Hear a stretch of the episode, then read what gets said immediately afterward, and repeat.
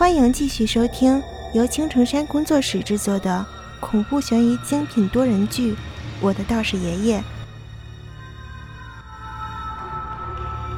第七十五章：真假警察。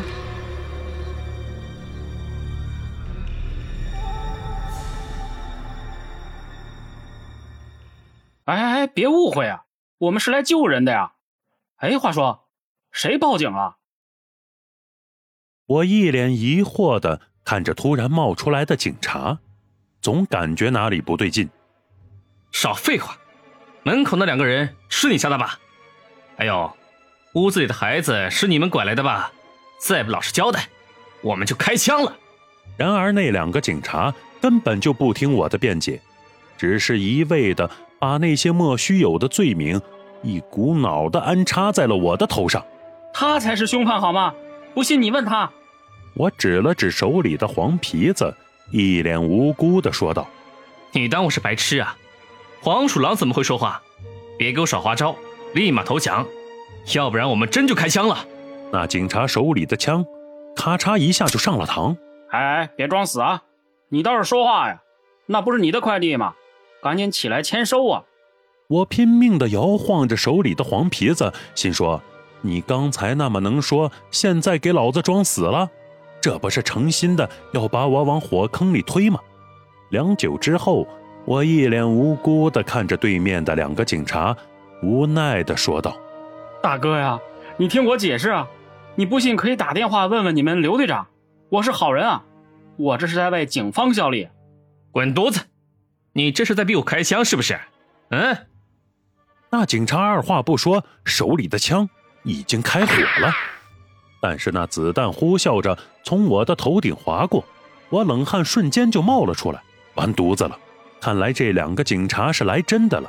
虽说我的道法厉害，可是再厉害也厉害不过手枪啊！真是误会了。既然你们不听我解释，那么我就对不住了。既然没有办法解释，那就先跑了再说。想到这里，我一个箭步就冲了过去。先是踢掉了警察手里的手枪，紧接着二话不说就想跳窗逃走。此时我手里的黄鼠狼奋力地挣脱了出去。不是装死吗？你这个时候才想起来逃走，果然是大大的狡猾呀！但是现在我也没工夫搭理他了，逃出去要紧。然而当我逃走的时候，屋里的杀马特三人可就惨了。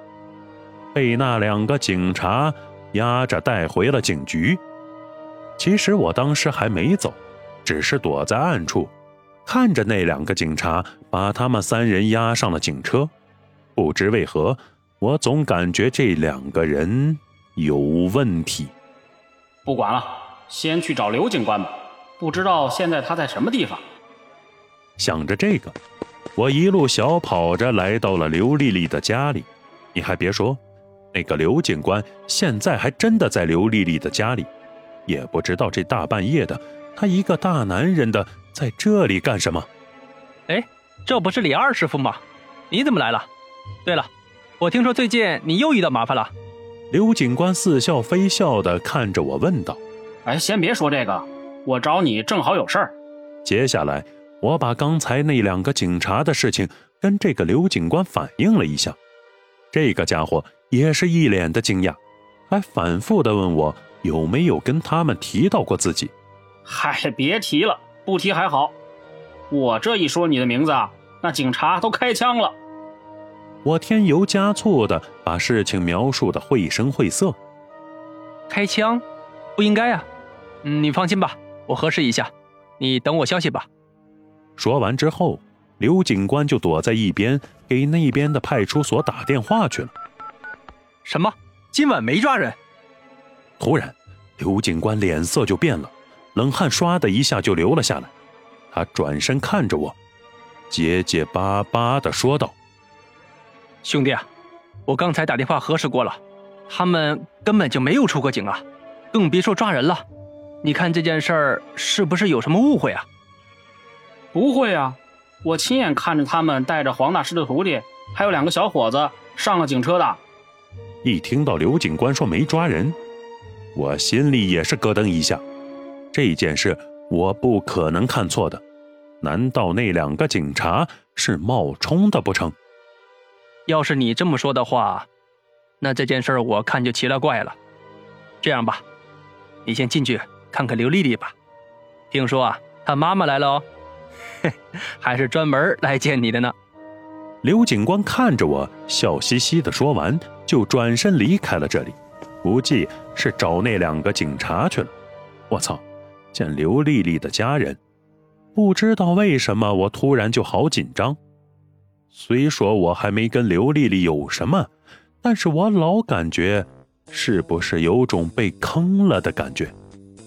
走进刘丽丽的家里，刚打开门就看到黄大师。正在和一个人喝酒呢，我打眼一看，尼玛，这不是白老五吗？没想到这货也在这里。哎呀，李二啊，你来了！哦，快进，快进，坐坐坐。黄大师一手拿着鸡腿儿，一手拿着啤酒，满脸流油的看着我说道：“啊！”我顿时就蒙圈了，这是什么情况？你好，你就是李二吧？我听刘丽丽说你们谈恋爱了。就在这时，一个看上去很有文化的女人走了过来。呃，我……我刚想解释，老子什么时候跟刘丽丽谈恋爱了呀？妈，没错，就是她。刘丽丽连忙走了过来。伸手拽了拽我的衣角，给我使了个眼色。我说：“你们这些小年轻啊，你们才上高中就谈恋爱，我跟你们说，我是绝对不会同意的。”接下来，我就在这个女人的无情教育之下，度过了漫长的三个小时。良久之后，就当我实在是坐不住的时候。这个刘丽丽的母亲可算是说完了，给了我一个绝不好看的眼神，就走了出去，说是给刘丽丽一个时间跟我决裂。这都是神马情况？等屋子里没人的时候，我看着刘丽丽，满脸愤怒地对她说道：“哎，刘丽丽，你最好给我解释清楚，我什么时候成了你的男朋友了？这不是把我往火坑里推吗？”嘘你小点声。这件事情呢，说起来很复杂，没有跟你商量是怕你不答应。你就当是帮我一个忙好了，冒充我男朋友好不好？我妈妈说了，要把我带走，带到另一个城市去。我实在是不想去啊，因为在那边，我爸爸已经答应了一个叔叔，说是等我大学毕业了之后，就把我嫁给他的儿子。你是不知道啊。那个人长得那叫一个难看呢，于是我就骗他说自己有男朋友了，还跟你发生了那个关系，所以刘丽丽红着脸跟我解释了一番。什么？我说刘丽丽他妈看我的眼神怎么那么的怪异呢？感情这个女人跟她说我们俩发生了那种关系，天地良心呐！我至今还是一个纯情小处男，就这么被迫破处了。听完他的讲述，我没有多说什么。这件事情，看来我是答应也得答应，不答应也得答应了。我最讨厌的就是这种人，为了自己的前途，不惜放弃自己女儿的幸福。好，这件事儿我帮你扛下来。但是你要答应我一件事儿。我看着可怜兮兮的刘丽丽，把刚才遇到黄皮子的事情说了一遍，大概的意思就是要她帮我摆平这件事。毕竟她身上有一个黄皮子仙儿，都是同类，交流起来估计会好很多。放心吧，既然你答应帮我了，那么这件事情我自然不会袖手旁观的。明天我就过去看看。我还就不信了，这个世界上还有这等不知天高地厚的妖物存在。到时候我就让我的仙儿好好的说教说教他的那些子孙。刘丽丽满脸自信的说道：“既然已经得到了刘丽丽的帮助，那么这件事情也就不能操之过急了。等他先去看看再说吧。要是能和平的解决，当然是好了；就算是不能和平解决，到时候我再出手，那也是先礼后兵，有理有面。现在我真是百感交集呀！金刚师的事情还没解决，现在又摊上这么个事情，也不知道是老天故意的刁难我，还是有意的磨练我呢？说到这里。我突然想到了一个人，那个小萝莉，现在不知道怎么样了。喂，李村长吗？我是李二啊！啊，对对对，我问你个事儿啊，上次让你送到医院那个小丫头，现在好了吧？我从黄大师那里要到了李村长的电话，连忙打了过去。嗨，别提了，你赶紧来吧，我是受不了了。你要是再不来，我这条老命就没了呀！电话那头的李村长带着哭腔喊道。听到这里，我也不由得抹了把汗，估计又是那个小姑奶奶闹腾人了吧？嗯嗯，我马上就过去，你把地址发给我。挂上电话之后，我简单的跟黄大师和白老五说了几句，就连忙赶往第二人民医院。真是麻烦事儿不断啊！赶紧把这个小丫头送回家吧，我可受不了了。打着出租车来到了第二人民医院里，一进门就看到李村长耷拉着脑袋坐在门口。我一问才知道，赵一娜那姑奶奶开始在病房里闹腾了起来。哎呀，我说姑奶奶，你就不能消停一会儿吗？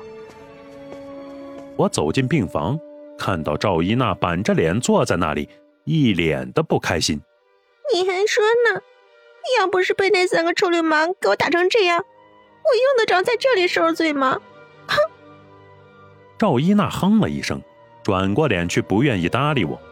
好了，差不多得了，事情都过去了，你这不也没事吗？